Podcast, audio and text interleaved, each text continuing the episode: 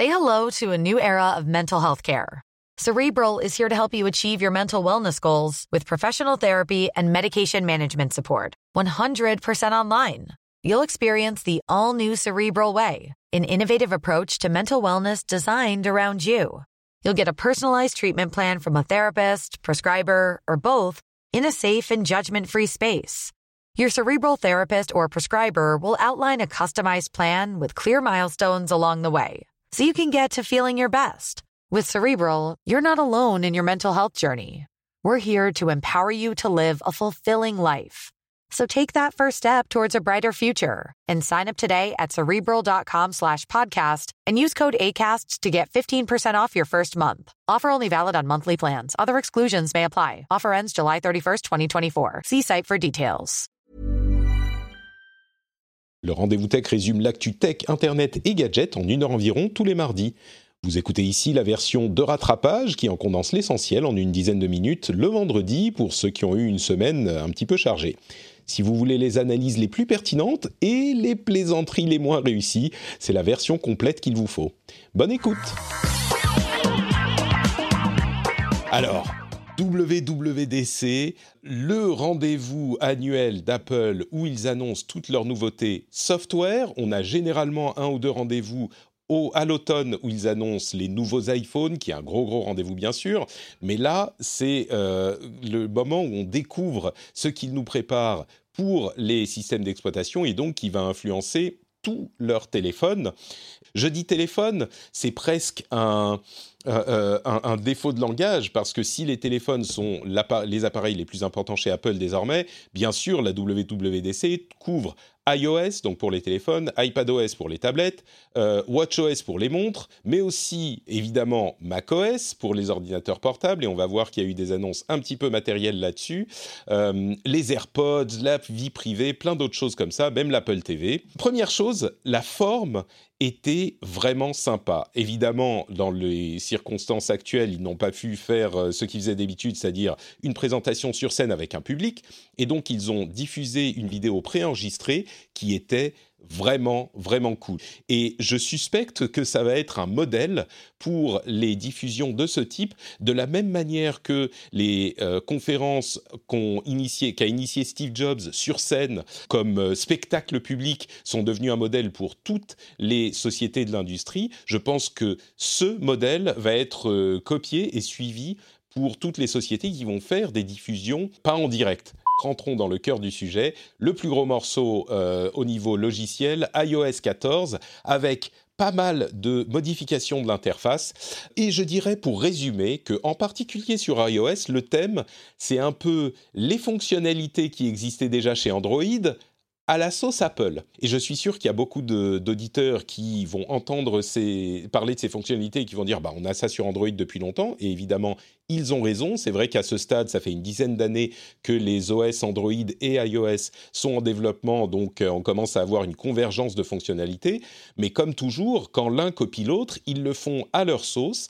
Et là, la copie euh, sur iOS est vraiment faite à la sauce Apple. On a une bonne, une bonne euh, sauce pomme qui est badigeonnée sur toutes ces fonctionnalités. Et ce que ça veut dire chez Apple, c'est plus d'automatisation, peut-être un petit peu moins de contrôle, mais plus de facilité pour les fonctionnalités en question, on a l'arrivée d'une sorte de app drawer, de tiroir d'applications, qui n'est pas juste un tiroir où toutes nos applications sont rangées comme sur iOS et on choisit celle qu'on va mettre sur notre écran d'accueil. C'est que l'écran d'accueil, il est déjà là avec ses multiples pages et on peut choisir parce que souvent, quand on est un utilisateur d'iOS, on a sur notre iPhone genre euh, une ou deux pages dont on sait ce qu'il y a dessus et puis les pages suivantes, c'est un petit peu le bordel où on a mis les trucs dont on sert pas trop, et ben là, on peut choisir les pages qui vont être organisées en librairie automatique. On a les widgets qui existent sur l'écran de gauche depuis longtemps, mais là qu'on va pouvoir installer sur l'écran d'accueil, de la même manière qu'on peut le faire sur Android depuis longtemps, avec une, euh, euh, différente taille. Donc euh, là aussi, il y a une petite saveur de la pomme qui est que il y a une version qui s'appelle Smart Stack qui va mettre plusieurs widgets l'une sur l'autre sur lesquels on va pouvoir scroller, mais que le système va euh, le système va décider de laquelle afficher à quel moment. A priori, ça sera celle dont vous aurez besoin. Le Picture in Picture, donc euh, si vous lancez une vidéo, eh ben, vous pouvez sortir de l'app et la vidéo va être euh, disponible sur l'écran, comme c'était déjà le cas sur iPad, là encore comme c'est le cas sur Android. Les messages sont amenés à un niveau de modernité qui est un peu plus comparable aux applications de messages tierces, comme WhatsApp, Messenger, etc., de Facebook il y a des mises à jour pour, je vais aller un petit peu plus vite, des mises à jour pour euh, les cartes, euh, Maps donc, avec euh, beaucoup de focalisation sur le vélo et sur les favoris. Il y a des nouvelles fonctionnalités qui s'appellent pour CarPlay et pour CarKey. Donc les clés de voiture sont incluses dans votre téléphone et j'avoue qu'au départ je me disais c'est une fonctionnalité qui est pas vraiment intéressante, j'ai pas envie d'avoir ma clé de voiture dans mon téléphone parce que ça fait un truc de plus qui peut être perdu si j'ai mon téléphone. On peut partager l'accès de la voiture à une autre personne qui a un iPhone, c'est euh, très privé, très sécurisé puisque c'est l'un des chevaux de bataille d'Apple, la sécurité et la vie privée.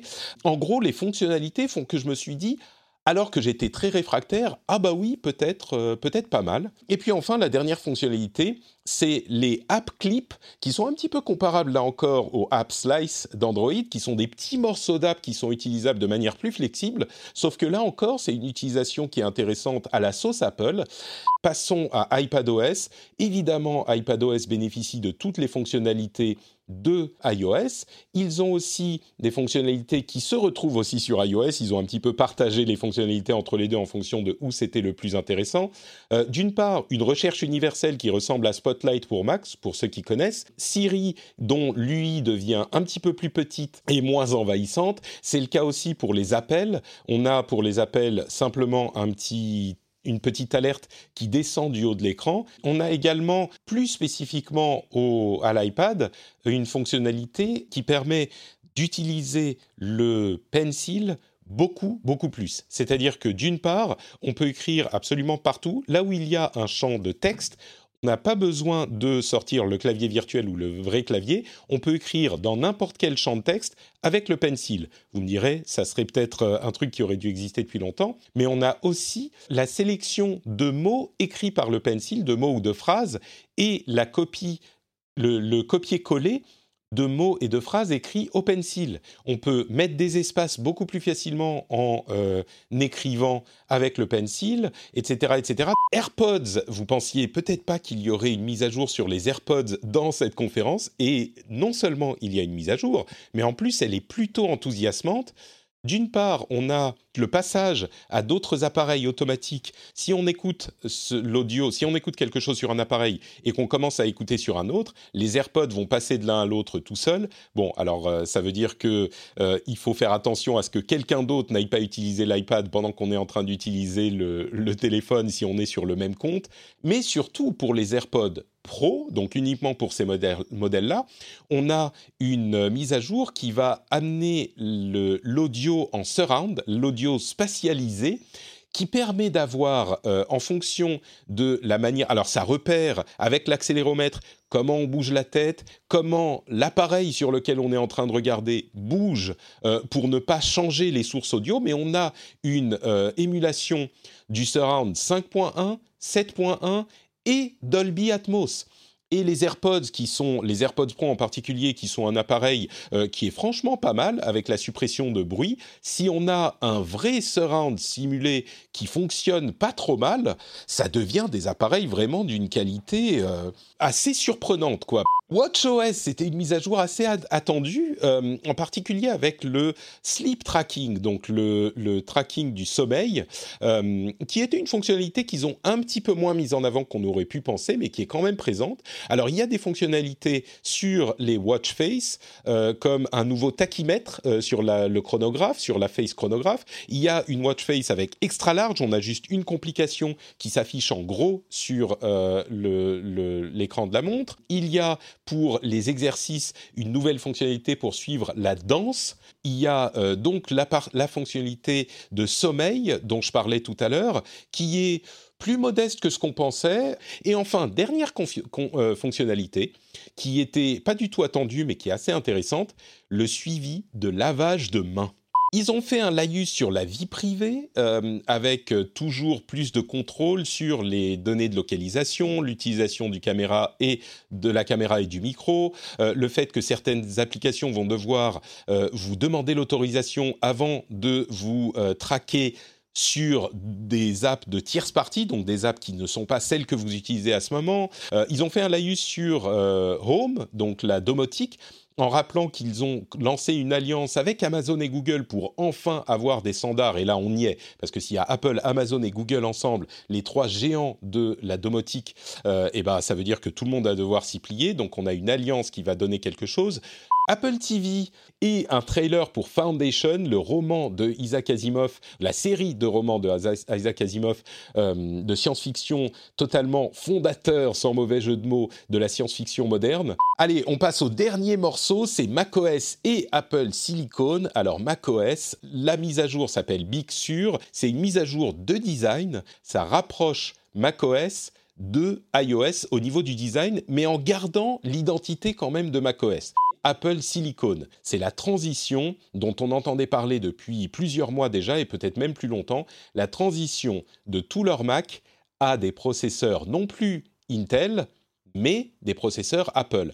À la base, c'est des processeurs de base ARM, ARM, mais Apple les travaille pour les customiser euh, très spécifiquement. D'une manière générale, les processeurs euh, qu'ils utilisent sont des processeurs qu'ils designent depuis longtemps pour leurs appareils mobiles et qui sont extrêmement performants pour des appareils mobiles. Ce que ça veut dire, c'est qu'ils sont peu consommateurs d'énergie et très performants pour ce qui est de la mobilité.